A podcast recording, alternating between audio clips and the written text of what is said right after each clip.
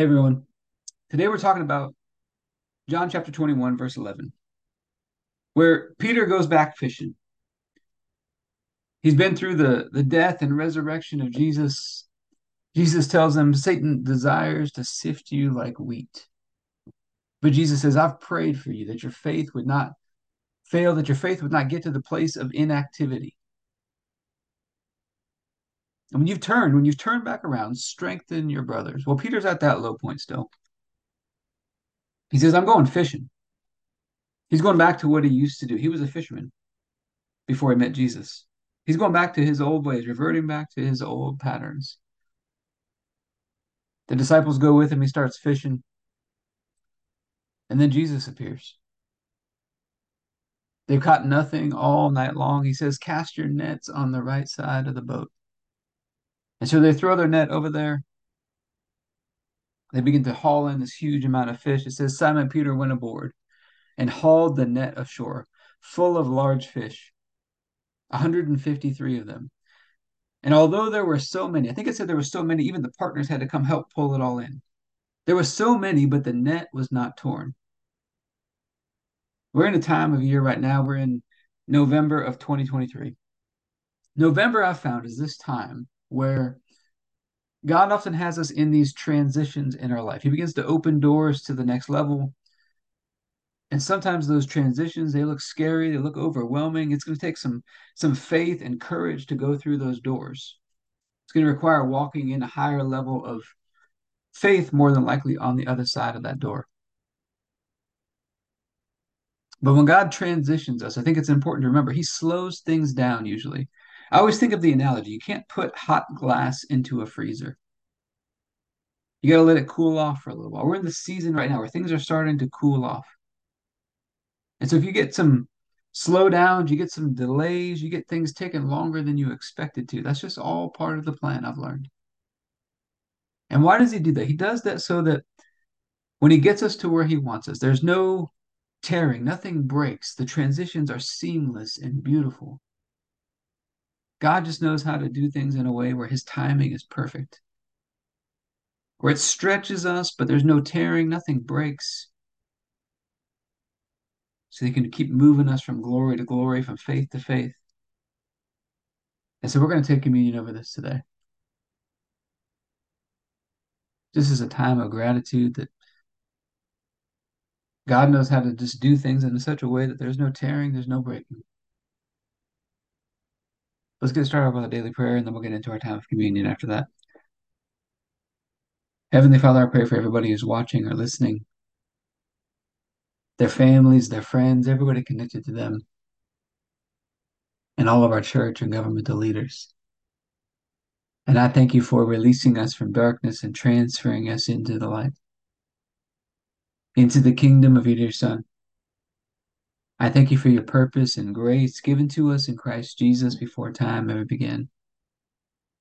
And that Jesus was struck down, he was smitten, bruised and pierced and crushed and destroyed, also that you could be on our side, that you could be fighting for us. And I keep asking that you, the Father of glory, would give us the spirit of wisdom and revelation so that we would know you more and more that the eyes of our hearts would be enlightened to know the hope to which you've called us and the riches of your glorious inheritance that is in us and the immeasurable greatness of your power to us who believe. The same power that you exercised in Christ when you raised him from the dead and you seated him at your right hand in heavenly places. Far above all rule and authority and power and dominion and every name that is named not only in this age, but also in the one to come. And you put all things under his feet and made him to be the head of the body, the fullness of him who fills all in all. And Father, I ask you to bless us and to make your face shine upon us. Let us find grace and favor in your eyes. Expand our borders and our territory. Expand our capacity to receive everything you've given us in Christ and to let it flow through us so that we do good and are a blessing to people all over the world. Send us opportunities to do good and be a blessing today. And help us make the most of those opportunities. Keep your hand on us and help us do today what's right and best in your eyes. And do it with peace and joy and confidence in you. And we ask you to stretch out your hand to heal and do signs and wonders and keep us from evil and pain. Through the mighty name of Jesus. Amen. And Father, we're just so grateful. Grateful that you know how to stretch us, to increase us, to move us to the next levels. In just a beautiful, seamless way where the timing is perfect. Nothing tears, nothing breaks, Lord. We just thank you for that. And we think you the night Jesus was betrayed, he took the bread and said, This is my body, broken for you. Do this in remembrance of me. We get this opportunity today to remember we've been made one with you through the sacrifice of Jesus.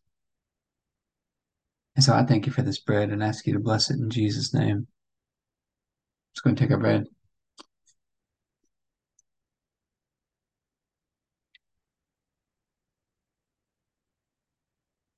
Then after supper, Jesus took the cup and said, This is the cup of the new covenant. In my blood, poured out for the forgiveness of sins for many. We get to have this covenant relationship with you, Father. And so I thank you for this cup and ask you to bless it in Jesus' name. Let's go and take our juice.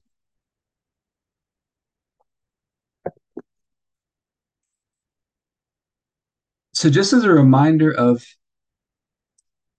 how God slows things down, one of the things, one of the ways to start practicing this, to remind yourself of this, is in your physical exercise. When you do your exercise, occasionally have some sets where you slow things down. You go slow, you apply the brakes. It can be a reminder of this for you. It's also great for just building some additional strength and muscle mass and stability in the muscles as well. But I hope this was helpful for you today. If you'd like to learn more about any of our programs, you go to the abundantlifetrainingcenter.com. And I want to leave you with something today. I, I keep saying this is in my new book called Make Today a Masterpiece. It's something I, I say to myself all day long, something I say to my kids when I drop them off at school. I say, remember, remember, the Master is with you. He loves you, and nothing's impossible for him. He's got the power. Keep remembering that all throughout the day. Keep that top of mind all throughout the day. The Master's with me. He loves me, and He's got the power. Nothing's impossible for Him.